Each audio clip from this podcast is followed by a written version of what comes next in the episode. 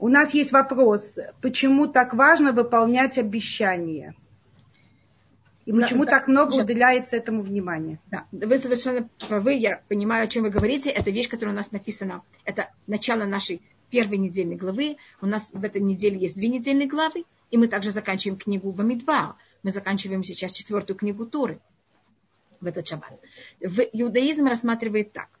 А да, Бокертов э, из Львова, те, кто нам говорят, вам также э, доброе утро. А, значит, у нас Э, Всевышний сотворил духовный мир, это, поэтому мы тоже так рассматриваем мир обычно мыслями. Потом у нас есть разговор, потом у нас есть воплощение и поступки. Мы считаем, что любая вещь в мире проходит через эти три уровня. Мысли, э, переживания, мысли. Потом у нас есть разговор, это может быть план, который мы рисуем, записки, которые мы пишем.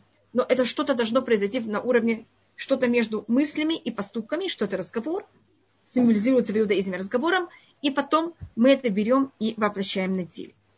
И у нас считается, что вот этот разговор, он, он в какой-то мере в иудаизме считается самым важным и самым главным. Потому что он берет и меня или Ити. Я звоню Рабанит Ити. Рабанит Ити, возьмите трубку, я вам скажу, что сделать, э, чтобы наладить звук. Хорошо. Спасибо.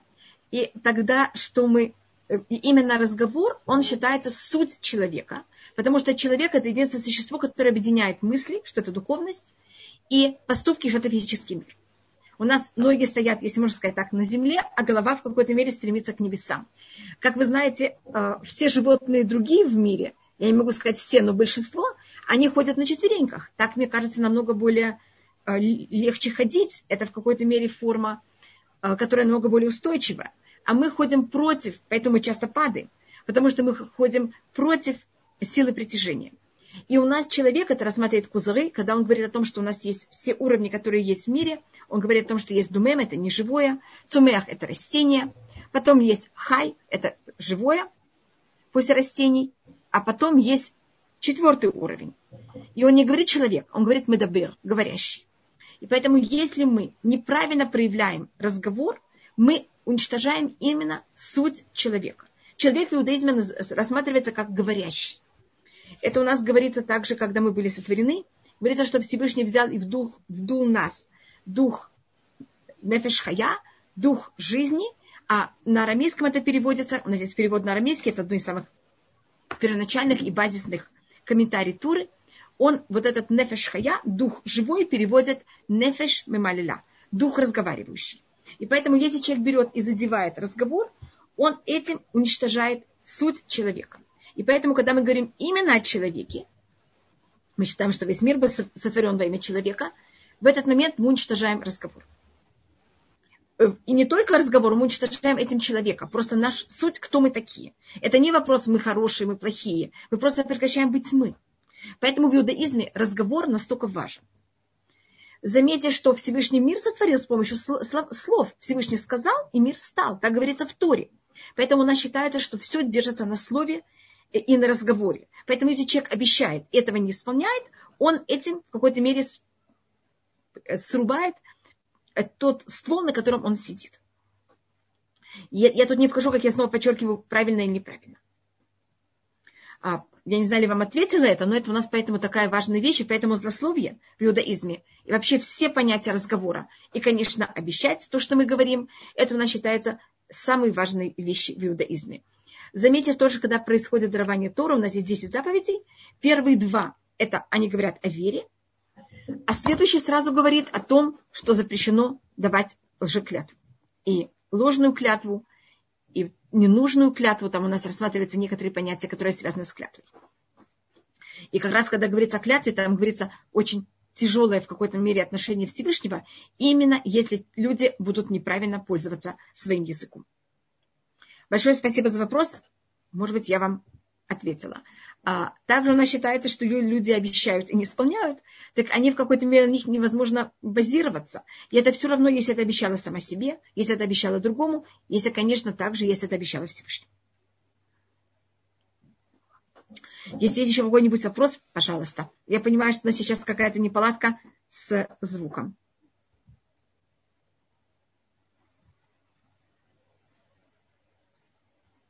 Не, звуком спасибо, только звук по проблема не у меня, а у Иты, которая мне должна спраш- спрашивать мне все вопросы, и ее я не вижу. Так может быть, если Эм, я попробую тогда сама импровизировать, э, без того, что со мной кто-то разговаривает. Но если у вас снова я обращаюсь к аудитории, если у вас есть какие-то вопросы, я буду очень рада, если вы мне будете брать и писать. Я постараюсь прочитать и ответить. Конечно, мой русский не очень хороший, но все равно я на каком-то уровне как-то понимаю, когда мне пишут. То, что... Не, спасибо. Спасибо, что вы говорите, что мужский хороший, но все равно я знаю. Тоже мне но это надо сказать, тогда это нарушено. Значит, да, если мы даем обед, и мы только думаем, это один уровень, но если мы говорим это, это уже совсем другой уровень.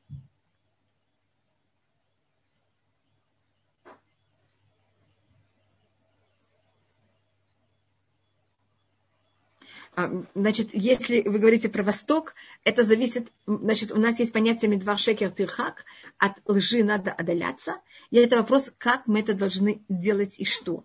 Мы должны в какой-то мере, когда мы говорим об этом, мы должны говорить только правду, только можно ее немножко расширить. А есть случаи, когда мы не должны всю правду сказать, но говорить э, неправду мы никогда не можем. Меня тут спросили, у нас Пашат Масей, перечисляются 42 поездки, которые еврейский народ пережил в пустыне.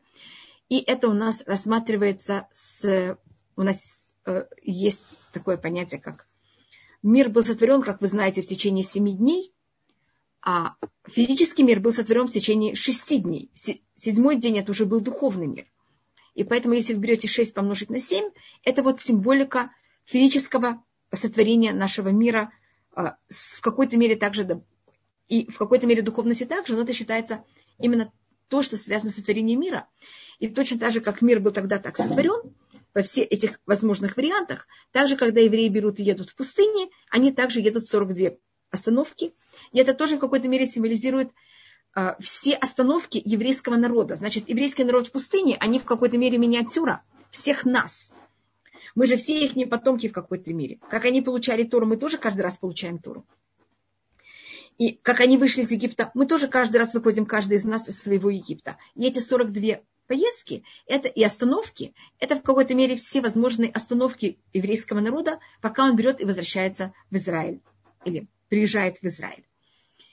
И это понятие всего, всего народа и также каждого из нас. Скажем, как пример, одна из остановок, 25-я остановка, она называется Хашмуна. Как вы понимаете, это очень напоминает Хашмонаим.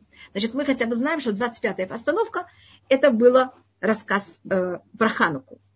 А вот дальше, какая остановка параллельно кому, это уже не так просто рассмотреть. Да.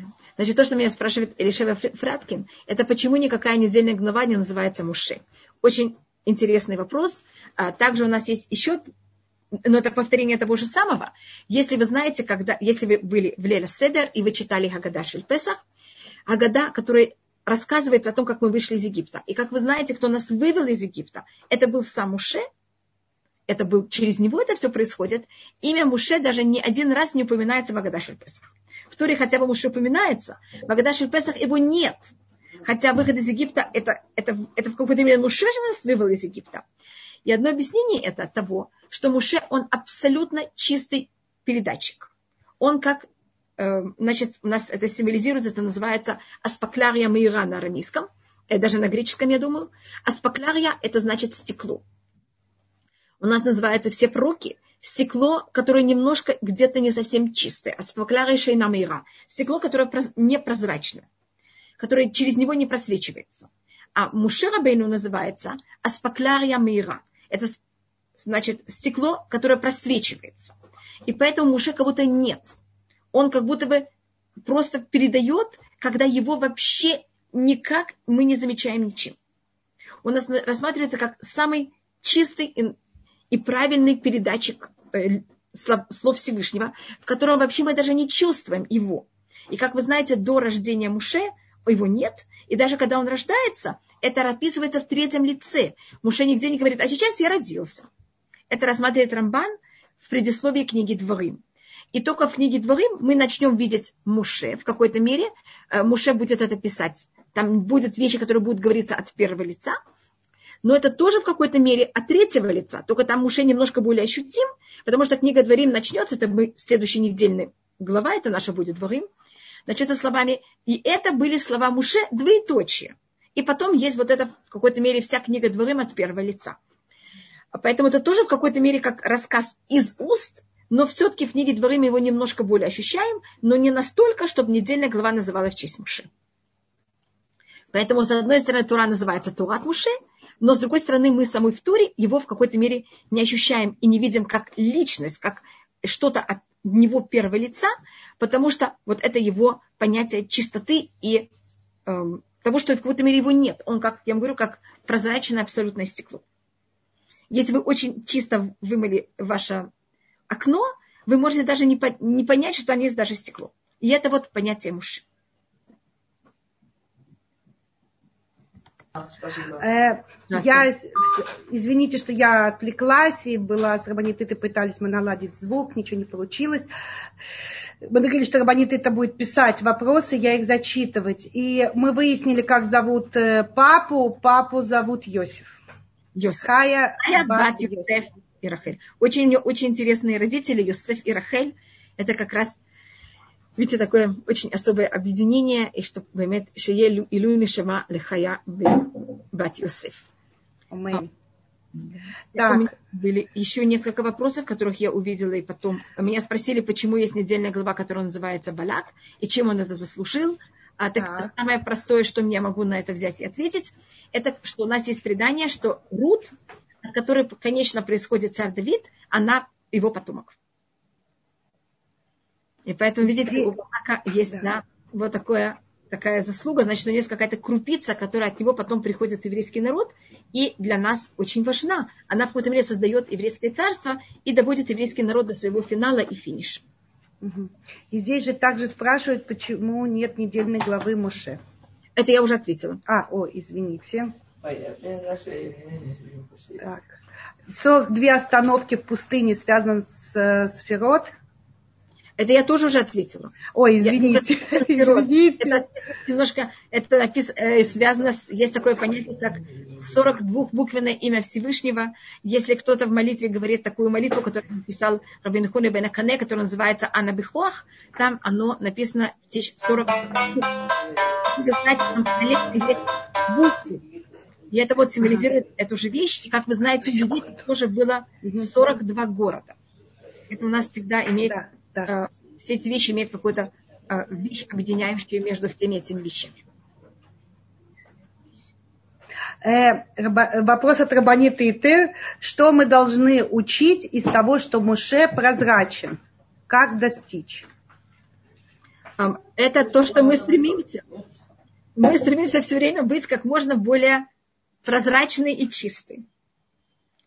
Но у нас считается, что без у нас считается, что Муше до этого уровня дошел. Считается, что Давид в какой-то мере почти в конце своей жизни до этого дошел немножко. Он говорит в 109-м псалме «Велиби халаль бекирби», а мое сердце внутри меня пустое. Значит, у нас, я даже могу сказать, в какое время почти это произошло. Значит, нас, мы знаем точно, кто до этого дошел и насколько. И насколько человек до этого дошел более, тем он считается более правильным. Значит, если можно так рассмотреть, есть Всевышний, есть я. Я называю целем Элюким. Я называю, что я была сотворена по его образу. Заметьте, что слово целем, первые ее две буквы, это на иврите слово цель. Цель это значит тень. А мем это как будто приставка. Как слово, скажем, хен это милость, а хинам это даром. Как вы знаете, мем, видите, это приставка. Я просто беру слово целем и рассматриваю его немножко с другой стороны грамматики. И как вы знаете, если вещь прозрачная, она в мире не оставляет тень. Чем я более кто-то, я в мире оставляю больше тени. Чем я также дальше от э, источника света, я также оставляю больше тени. Чем я ближе к источнику света, у меня меньше тени. Значит, тем мы более прозрачны. Чем мы ближе к Всевышнему, мы в мире создаем меньше тьмы.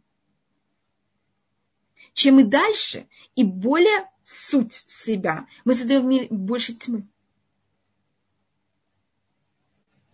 Просто я, понимаете, играю с этим словом целым и тени, чтобы понять, э, понимаете, как это э, это, конечно, я понимаю, что понимаете все, что это э, притча, это не в какой-то мере, я не имею в виду тень физическую. И это то, что у нас рассматривается. Теперь тут меня спрашивают, а можно ли снять обеды? Да, можно снять обеды, для этого надо желательно трех мужчин, и тогда можно снять обеды. И так как мы очень не хотим в какой-то мере оказаться в состоянии, что мы дали обед, поэтому мы говорим о каждой вещи блинедер. Если это какая-то хорошая вещь, которую мы собирались сделать, мы говорим блинедер. Вопрос от Рабаниты и ты. Где место индивидуальности в прозрачности? О, каждый из нас, он прозрачен по-другому. И Муше Рабейну имеет совершенно явно свою суть. Это две совершенно разные вещи. Я себя убираю, но я убираю себя по-своему. У меня же есть моя форма. Я совершенно не должна себя стирать и делать с кем-то другим. Я тогда делать очень и очень по-своему. Э, воплощается, то есть рождается в этом мире. Э, ли душа Маше каком Он поколении? что Муше не совсем воплощается. На с одной стороны считается, что каждый лидер имеет, считается ницоц, он имеет искорку Муши. Есть понятие воплощения, у нас есть нефеш, руах, нешама, это все достаточно, это целая наука такая, которую я ее вообще не знаю, только слышала так а, есть понятие ницоц, это искорка. И считается, что у каждого вождя еврейского народа есть искорка муши, если это он правильный вождь еврейского народа. И, э, как заметьте, Муше, мы, Тора показывает, как он спорит с Всевышним, что он не хочет идти вывести евреев из Египта. Ой, мы видим всюду, я сейчас нажала на что-то, извините, я уже испугалась. Что-то у меня вдруг тоже начало вдруг крутиться. Значит, как эм, у нас также Муше имеет свою суть э, и свою именно особость, и мы видим, как он это берет и проявляет, когда он разговаривает с Всевышним, как он говорит также это еврейскому народу. И мы это видим, значит, у нас считается, что у нас были три человека, как раз я разговаривала о одном, это Давид, который э, в какой-то мере дошли до какого-то уровня вот этого полного своего, э, или очень старались и достигли какой-то уровень, уровень убрать себя.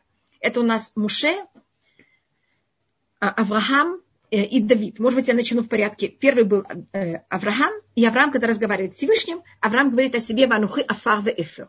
Я прах и пепел.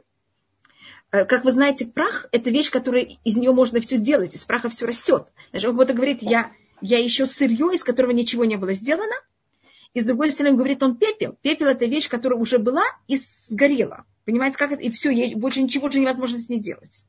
Так Авраам себя называет прах и пепел. Давид себя называет ванухи тулат иш. Я червяк и не человек. А Муше, Муше говорит от имени себя и Аарона Всевышнему, ванахну ма. А мы что?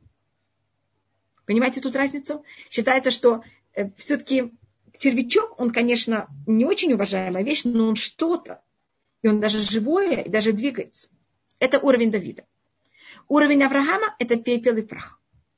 Это даже не живое, и которое еще даже не воплотилось, или уже, понимаете, как это уже сгорело. А Муше даже не то, ни другое. Он говорит, ванахнума, мы вообще кто мы? И качество, которое подчеркивается о Муше, иш Муше анав микола адама шапне адама. А Муше, он самый скромный человек из всех людей, которые на поверхности земли. И говорит э, Рыбхайм Валюшин, может быть, я уже говорила об этом, что если в наше время будет человек на таком же, такой же скромный, как Муше, он тоже получит то же самое, что Муше. К примеру, такой же духовность, понятие и э, духовность.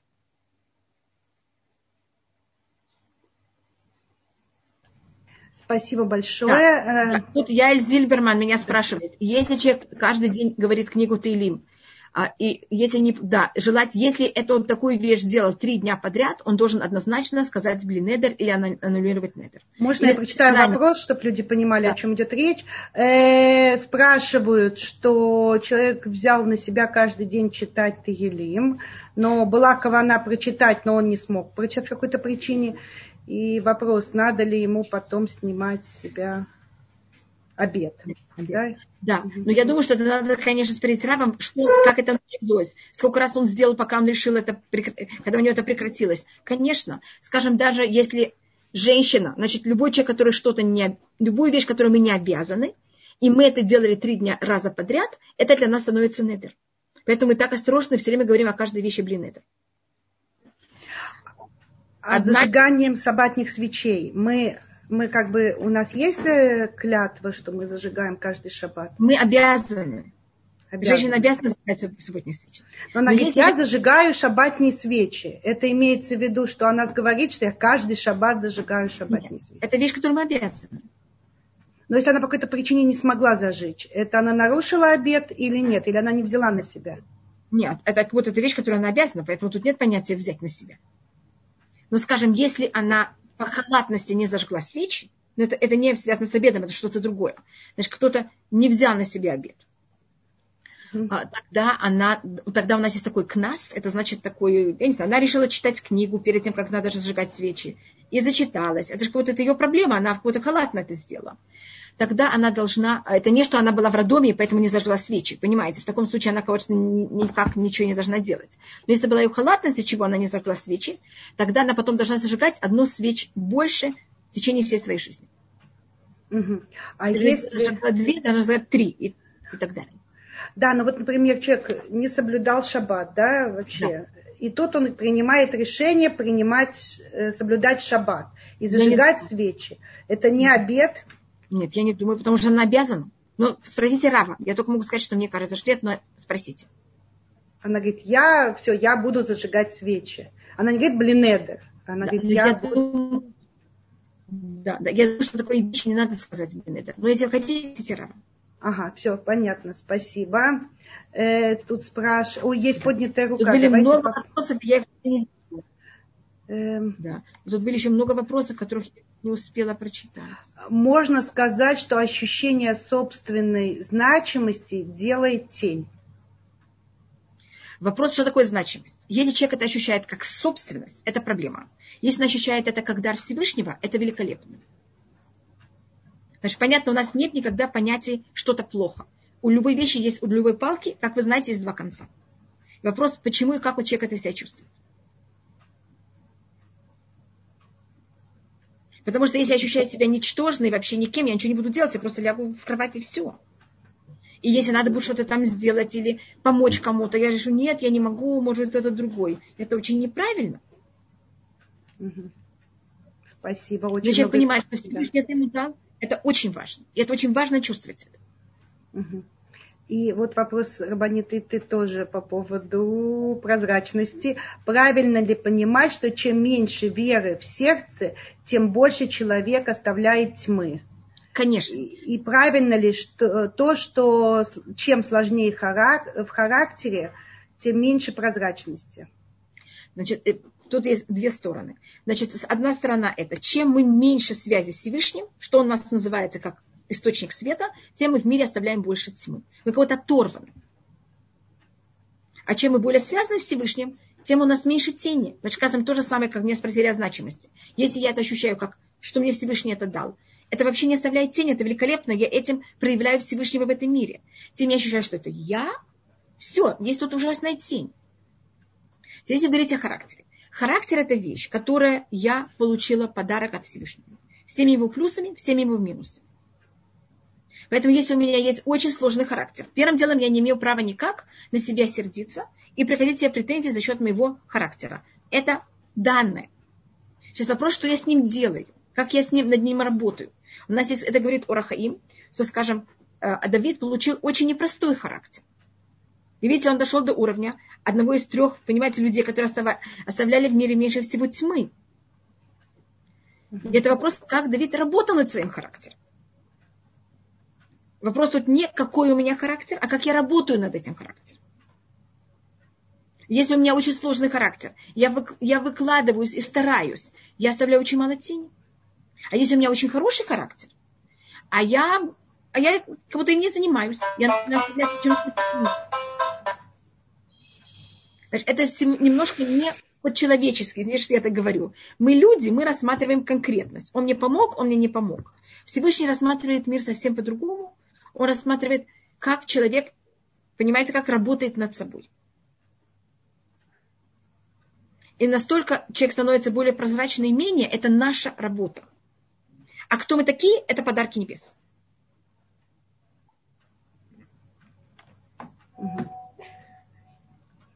Окей, okay, спасибо. Вот тут интересный вопрос. Из золы, кажется, делают чернила. Да, но вы, есть у нас зола и есть у нас э, пепел. И извините, я не знаю разницу. И, может быть, я перевела это неправильно.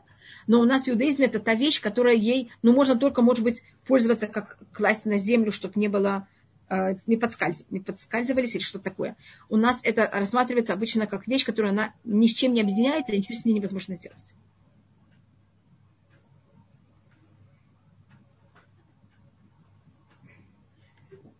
Да. А, спрашивает Рабанит Тита, Раби Ханина был скромен на каком уровне? Какой Раби Ханина? Есть много Раби Ханина. Ханина. Раби Ханина Бендоса? Да. Имеете Раби Ханина Бендоса? Извините, да. я спросила. Просто есть Раби Ханина Бентрадион. Извините, что я так спрашиваю, потому что я хочу понять, о ком вы имеете в виду. Да, он считается, значит, он если мы можем рассмотреть его отношения с Всевышним рассматриваются, это говорит как раз Рабан Гамлель, рассказывает это его жене, там есть там диалог между э, женой Раби Рабан Гамлеля и Рабан Гамлелем, э, когда она относится к Раби Ханина Бендоса. И Раби Ханина Бендос рассматривается как раб, а Рабан Гамлель рассматривается как министр. Как будто есть разные понятия обслуживающих Всевышнего. И мы, когда кто-то, мы можем быть разные Э, существ, как будто э, имеем разные должности. Министр, он тоже должен быть абсолютно прозрачен, только проявлять желание царя. Раб тоже должен только проявлять желание царя. Но их формы обслуживания, они совершенно разные. Раб может быть, скажем, Бильам. Он очень хитрый раб. Он знает, как будто бы думает, что он знает слабости своего хозяина, и он это все пользуется во имя себя. Это, конечно, не помогает. Поэтому Бильам оставляет уйма тьму в мире. А там, и как вы знаете, и может быть я рассмотрю разницу, министр может прийти к царю, хотя у него очень важная должность, он очень нужен, но он может прийти к царю только когда его царь вызывает. А раб там даже остается в самых важных диалогах между министрами, раб там продолжает мыть полы и все слышит. И вот это считается Раби Ханина Бендус. Есть очень много вопросов, и я постараюсь их увидеть, я извиняюсь. Раби Ханина штраф не поняла.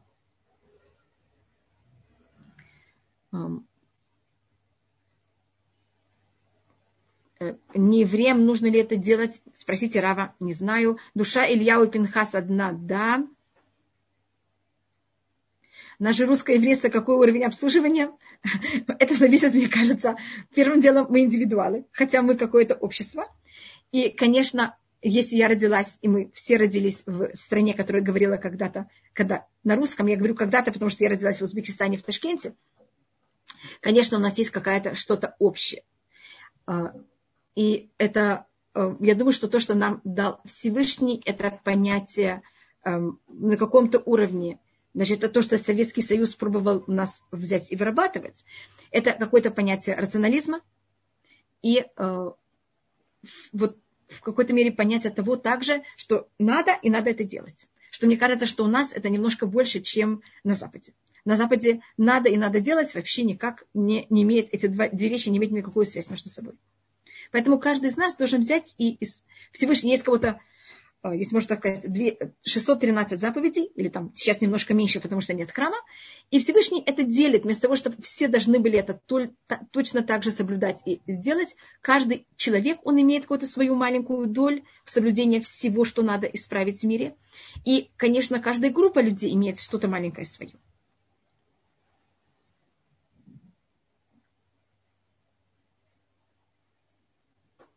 Теперь тут спрашивают, как приучить вовремя говорить до еды молитву, э, значит, благословение перед едой. Можете написать записочку и поставить ее где-нибудь, если вы хотите. Может быть, на тарелочку, которую вы кладете себе, взять такую записочку и каждый раз ее класть себе на тарелочку. Я не знаю, я вас не знаю, поэтому я не знаю, можете это вам помочь или нет. Вы знаете, у каждого есть то, что ему может помочь. Можно, если это не шаббат, в телефоне себе поставить э, напоминалку.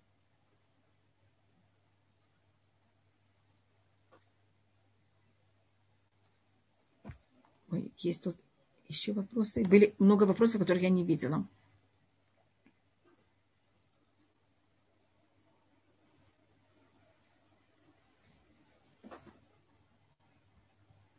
А, значит, у нас то, что меня спросили, если мы за кого-то решили взять и говорить Илим, это надо понять, как, в какой форме, на сколько дней. А я думаю, что есть такая вещь, я не, не знаю ли это, это надо тоже спросить. И что, извините, я был там еще один продолжение вопроса. Снимает ли Йом-Кипур обеды? Э, да, значит, то, что мы говорим, когда мы начинаем Йом-Кипур, мы говорим коль нидрей, и мы там говорим заранее, это называется муда, мы объявляем, что все обеды, которые мы дали в прошлом году, мы их аннулируем, и мы также говорим заранее, что все, что мы скажем в течение всего года, это уже заранее мы говорим об этом блинеде. Вместе с тем мы очень осторожны, и как вы видите, поэтому самый святой день начинается именно аннулированием обедов. Вы видите, насколько нам разговор и усты, они нам так важны. Э, еще раз всем здравствуйте. Я появилась, у меня пропал, у меня выключился компьютер. И, меня... в общем, теперь я не вижу все вопросы, которые были до того, как я подключилась. Поэтому я вижу только один вопрос. Я извиняюсь, что я не могу их читать. Да, и были тоже вопросы до этого, и я их тоже никак не могу рассмотреть. Угу. Когда я уходила, была поднята рука. Давай, а, я не могу, Рабанитита. Э, а, вот я могу. Яэль, Яэль, пожалуйста, у вас есть микрофон, вы можете да, задать свой вопрос. Алло, здравствуйте, добрый день. Я чуть-чуть погромче, если вот можно. Тут есть, тут есть несколько вопросов очень важных, только чтобы они у меня не сбежали. Вот сейчас, которые появились, то я их вижу. А сейчас вы 10.36. Вы видите длинный вопрос? Да, вижу. Да, я его сейчас э, приготовлю, и мы его зачитаем. Яэль, пока вы задавайте вопрос, только погромче. Да, пожалуйста, Яэль. Насчет э, Сефер Тейлим, я хочу просто да. пояснить. Я не брала на себя недер, но я в какой-то момент начала кольем каждый день говорить книгу того дня. Да. Иногда у меня я не успеваю всю книгу сказать. Так как к этому относиться? Так, э, желательно просто... Вы, вы не говорили, что вы это делали три раза подряд, подряд не говоря заранее блинедер? Три раза подряд, но я э, как бы про себя имела в виду, что я не беру это кого. Да, если вы имели в виду, что вы не берете это кого, так это нормально. Но я как бы мне некому было сказать, но что сама с собой я имею Да, да, это мы, это мы только сами с собой. Мы никому другому не должны ничего, никому не должны говорить, конечно. Это только самим собой. Окей, спасибо большое. И не, пожалуйста, я Бацлаха вам. Спасибо. Да. Так, вот Рабанитита просит задать ее вопрос. Сейчас я зачитаю. Как понять, в каком качестве или аспекте нужно добиваться прозрачности? Ведь сложно видеть себя со стороны. Конечно. Это, значит, тут самое, самое идеальное, если мы можем э, иметь какого-то наставника, который нас очень хорошо знает, и который по-настоящему честный хороший человек и может нам подсказать. Обычно это то, что нам, мы замечаем, что с тем, что нам э, сложнее всего, в какой-то мере на то, что мы больше всего натыкаемся. Но для этого надо только заранее целая форма работы, как мы работаем. Значит, у нас есть понятие, как мы это э, берем и делаем. Мне кажется, я тут этим не занималась никак.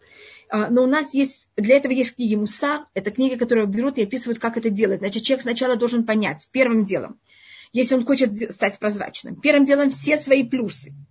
Это очень важно. Не начинать с минусов, сначала плюсы. А то мы вообще войдем непонятно куда. Потом он должен также понять и иметь в виду, что он хочет это делать во имя Всевышнего, не во имя себя. И тогда он э, должен заним... и после этого только надо начать заниматься минусами. И тоже очень осторожно. А первым делом надо эти минусы все осознать, увидеть их после того, как я поняла все свои плюсы, и тоже к ним, к ним не относиться плохо, к этим минусам, а понимать, что они подарок от Всевышнего, над которыми я должна работать.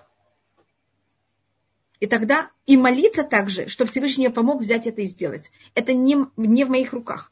Это, в моих, это моя возможность, конечно, но это у меня Всевышний нас сотворил так, что мое, мои как будто негативные стороны, они выше, чем мои силы. И поэтому без молитвы Всевышнего у меня ничего не получится. И это сделано так специально, чтобы я никогда не была высокомерием. Потому что если это были бы да в моих силах, у меня было потом бы высокомерие.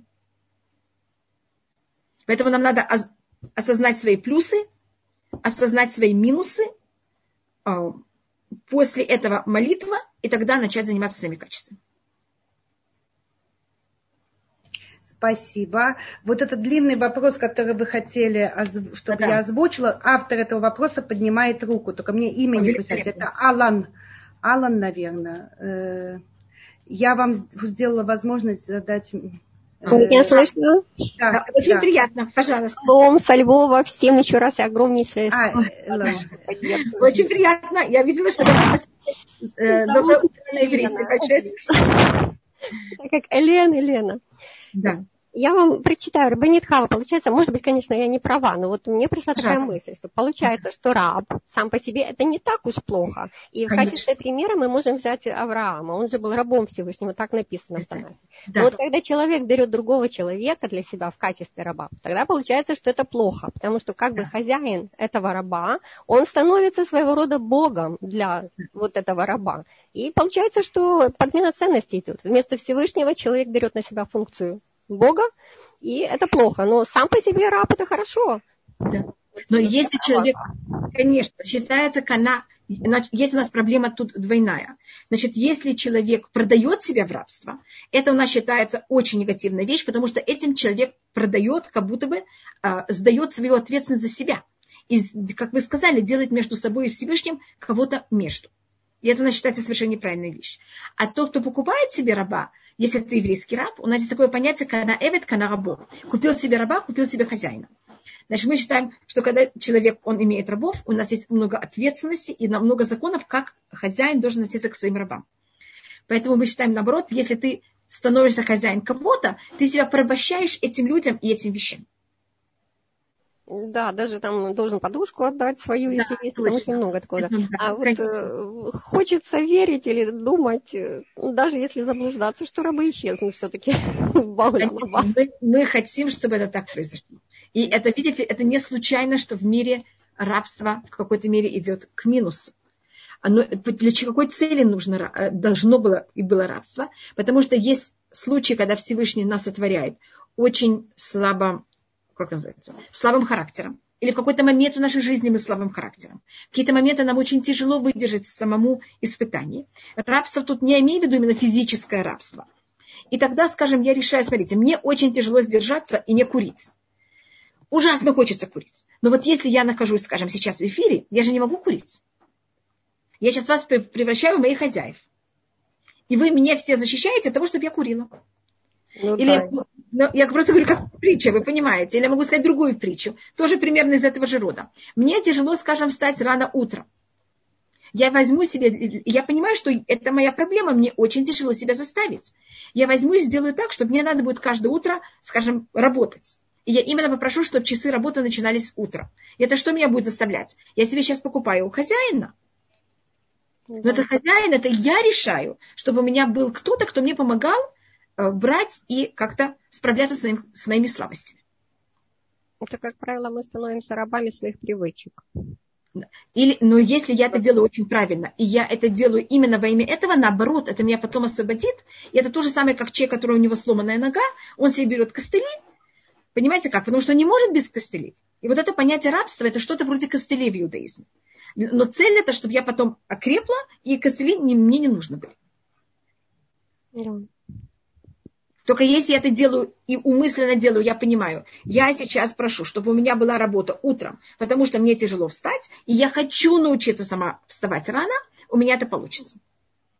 А если каждое утро я гневюсь, что я должна вставать утром рано, и какой ужас, я хочу еще спать, конечно, это не поможет. Ну, да. Эту негативную мою, мое качество спать до непонятно какого часа, это только усилит. Я буду все время ощущать, как у меня забирают мой сон.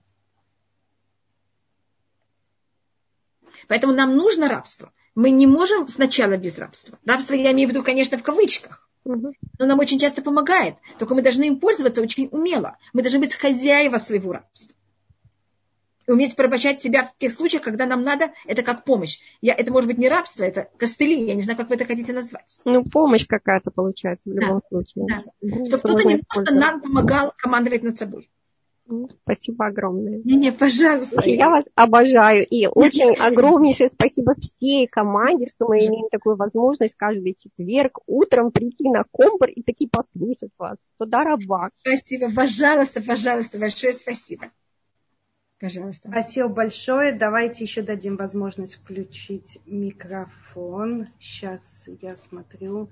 Эм, Ривка, Спасибо, пожалуйста. Сказали. Да. А, да, здравствуйте. Да, эм, приятно.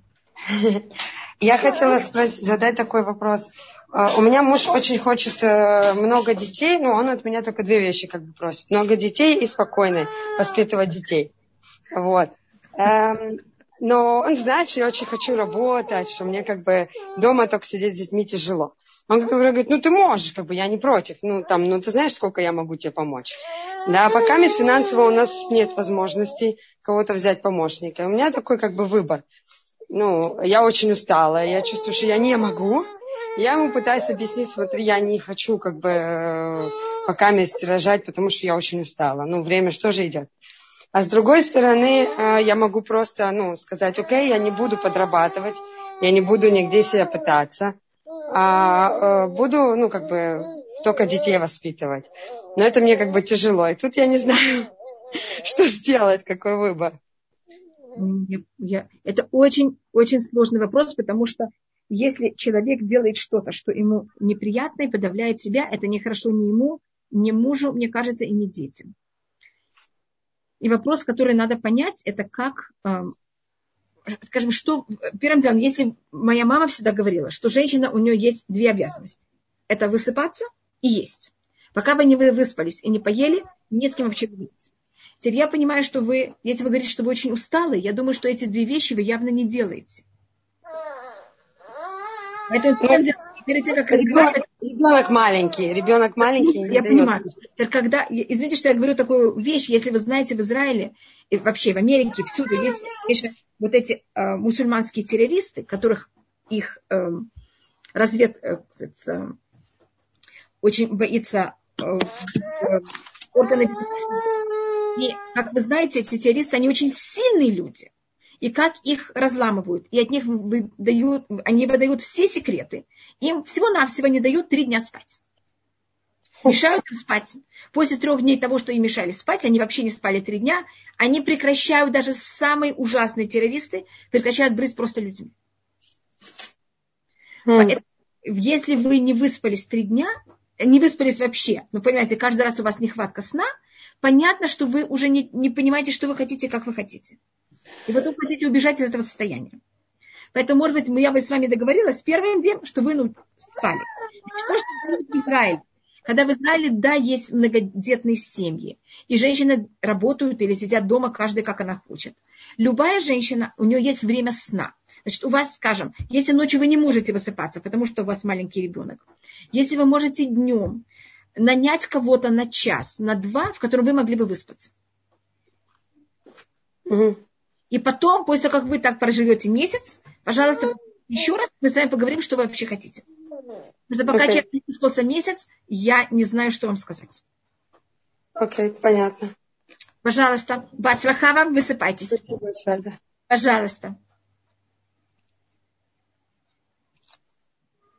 Спасибо. Ой, мне бы кто так сказал, высыпайся. Так, так, так, так. Давайте еще дадим возможность задать вопрос. Кто Ой, извините, то, что, Елена, то, что вы пишете, что надо проверку крови на витамины и железо, а, и В12, и другие некоторые витамины, сто процентов я с вами абсолютно согласна. Но мне просто показалось, что тут настолько вопит первый уровень просто недостатка сна, что я даже не входила ни угу. Спасибо, Елена, вы, конечно, абсолютно правы. Спасибо вам большое. Угу. Мириам, пожалуйста, вы можете задать свой вопрос. Мириам Фельдман. Так, у Мири Фельдман не получается. Так, так, так, давайте вопрос найдем. Вопрос. Присутствие эры прав среди нас получается, что каждый подозревает и себя, и окружающих. Это, открывается, это откроется в конце времени, только тот, кто настоящий еврей. Это очень тяжело так жить, как бы э, с постоянной оглядкой. Вы не находите? Мы значит, мы, вы видите, это, э, я считаю, что люди вообще не должны в это входить. Это какие-то очень глубокие вещи, и никого не надо подозревать. И в любом человеке, значит, может быть, я это рассмотрю, когда э, к нам Эрабрав примкнул, в нем было что-то хорошее. Без того, чтобы в нем не было бы что-то хорошее, они бы не могли к нам примкнуть. В нем было так, а что-то неправильное.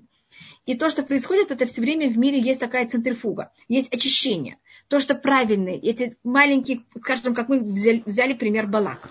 Балак был не самый при, приятный человек в истории, но видите, в нем есть неописуемая крупица, в нем есть рут. Она должна очиститься. И она, конечно, примыкает в еврейский народ. Там тоже есть еще что-то не совсем очищено. Оно потом будет очищаться в течение поколений. Поэтому только человек должен только брать и думать о себе, как он может сделать все самое правильное и очищать себя как максимально, вообще ничего в себе и не в, э, как называется, в среде вокруг не подозревать. Это уже работа Всевышнего, как нас очистить и что сделать. А то, что наша работа, это только думать только о себе и вообще ни себя, никого не, не рассматривать ни в каком другом свете. И у нас также есть предание, что когда придет пророк Илья, и будет у нас главный священник, э, и придет Машиах, и тогда будет решено, к какому колену каждый из нас при, э, относится.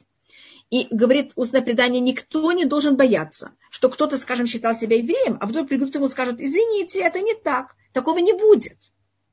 Это уже дело Всевышнего как? Как все, кто еврей, они окажутся евреями. И поэтому никто не должен переживать и бояться этого никак. И также, если там кошерность и все остальное, говорится, что это уже дело Всевышнего, как позаботиться, что все будет только в позитивном, и ни, Ильяу никого и, э, не оттолкнет от иудаизма никак и ничем. А, тут меня призыв сказать Рефуашлемали Александр бен Мария, Анна Бацара, Олег бен Анна. Аминь. Откуда в Балаке искра хорошего? От кого он ее получил? Это надо От какого предка? Да, нет. Это рассматриваем. Первым делом говорится Балак бен Ципор, а, может быть, даже до этого. Первым делом Всевышний во всем, что он сотворил, есть искорка э, добра. Если в этой вещи нет искорки добра, она просто не отсутствует, она не может быть сотворена, и она также сразу эм, исчезнет. Момент обычно, когда эта искорка добра из этого из этого чего-то выходит, эта вещь просто исчезает. Скажем, как можно сказать пример. Э, Сталин был не самый приятный человек, а, но он помог взять и. Э, как сказать, взять и покорить, и победить немцев. Этим, конечно, помочь очень еврейскому народу. И он также был тот, кто взял и послал оружие Израилю в 1948 году и проголосовал за то, чтобы был построен еврейское государство. Это было в 48 году. Он, его искорка э, добра исчезла. В 53 году, через 5 лет, он исчезает. Понимаете, что пробовали смотреть? В мире нет, извините, что я привела такой пример, мне кажется, просто хотела принять, дать пример не очень правильного человека. Как видите, у него да было, даже у такого совсем неправильного человека, было что-то хорошее. И Всевышний правит мир через всех. У Амана тоже было что-то очень хорошее. Аман нам очень помог. И вы, может быть, знаете, что потомки Амана сидели и занимались торывные браки. Потому что за счет Амана мы все исправились. Но так как он это не имел в виду, это привело, конечно, к нему к очень большому минусу. То же самое Балак. В любом человеке есть искорка добра. Только у Балака есть вот эта неописаемая вещь, что эта искорка потом настолько взяла и разгорелась. И это особость Рут.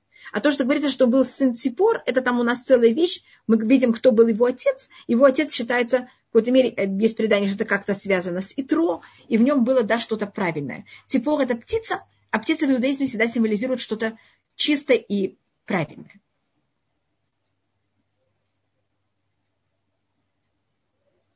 Есть еще какие-то вопросы? У нас есть еще пять минут. Дорогие слушательницы, не упускайте эту уникальную возможность задать вопрос. И вы меня спрашиваете, когда есть испытание, нужно спрашивать, что в этом хорошее. А, испытание – это испытание, значит, это как, как правильно это взять и исполнить. Я не хочу сказать выдержать, но как правильно это, понимаете, как это привести, чтобы это было в самой правильной форме. И я думаю, что самое правильное – это видеть в мире все как испытание. Добро как испытание, противоположность добра как испытание. Все испытание. Если есть очень много добра, как я этим буду пользоваться? Буду ли я высокомерно, как Халиля? Это все в мире испытание.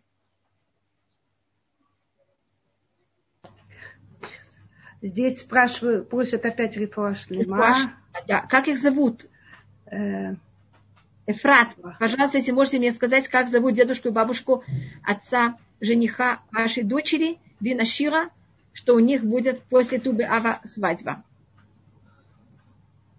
Почему венец Торы не переходит... Сейчас. Э, почему венец э, Торы не переходит от отца к сыну? С одной стороны, это очень справедливо, что каждый человек может сам достичь очень высокого уровня другой стороны, когда читаешь э, про многих лидеров Танаха и поведение их сыновей, становится не очень понятно, почему все же их отцы не до конца, не до конца получилось своим замечательным примером передать им этот трепет. Потому что у детей есть выбор. Если бы наше поведение, оно бы было настолько великолепно, что у детей тогда не было бы выбора. Ну а как же воспитание? Вот мы, же... мы стараемся, но есть, у, у, у другого человека есть выбор. Мы хотим как будто нашим воспитанием, но тогда скажем, что вы бы хотели? Извините, что я так говорю. Что вот есть наш, у нас был праотец Авраам, потом был Ицхак, потом был Яков, и все, у нас сейчас нет больше выбора. Мы уже достигли в Ламаба. Это было бы очень великолепно. Я была так рада, что мои родители закончили уже все испытания, и я уже без никакого испытания в этом мире. Я бы, конечно, это было очень приятно, я, но, как вы знаете, это совсем не так. Каждый из нас рождается, мы рождаемся только во имя испытаний. Если наши предки уже закончили все испытания, тогда мы не нужны. И поверьте, я, я лентяйка, я совершенно не хочу ничего делать и ничего выдерживать. Но э, Всевышний решил по-другому, и он меня все время заставляет работать. Я не знаю, ли я работаю, я не знаю. Я... Но он меня очень, Всевышний меня очень любит. Мне кажется, каждого из нас он очень любит. И он нам все время дает испытания. Поэтому мы для этого сотворены. И одна из вещей, скажем, у нас есть такой царь, которого звали Хискияу. Это, может быть, может быть, вас немножко утешит, если тех людей, у которых в какой-то мере их, им кажется, что их авторитет не перешел именно в том форме, как они бы хотели передать это своим детям. Я имею в виду вот этот пример. Хискияу был один из величайших праведников мира. А говорится, что он был так уверен в Всевышнего, что почти никто так не был уверен в Всевышнего, как он. Но у него было заранее пророчество, что его сын будет отвратительный человек. И, конечно, Хискияу старался как можно более в него вкладывать все возможное. Он попросил Ишаяу, который был пророк, может ли он жениться на его дочери, чтобы понимать, как-то облегчить, чтобы у этого человека было и дедушка такой великий человек, и отец такой великий человек. В какой-то мере Менаше потом исправляется, но считается, что разрушение храма было за счет этого человека. Но это человек, конечно, тоже был выбор, кем быть. И, может быть, если кто-то рождается в семье великого праведника, так у него, значит, надо понять, люди очень маленькие, у них маленький выбор. И в плюс, и в наоборот. Люди очень большие, у них также выбор очень великий в обе стороны. Поэтому, может быть, у великих людей рождаются великие души, а когда они великие души, у них есть, понимаете, выбор в обе стороны совершенно другой. Поэтому очень непросто. Но глобально надо понять, что мы в мире рождаемся. Мы, конечно, хотим подарки, но мы родились не для подарки, будут без после... Мне кажется, мы не хотим закончить этот мир, мы хотим еще быть в этом мире. Но подарки нас ждут только там. А в этом мире это только наша работа.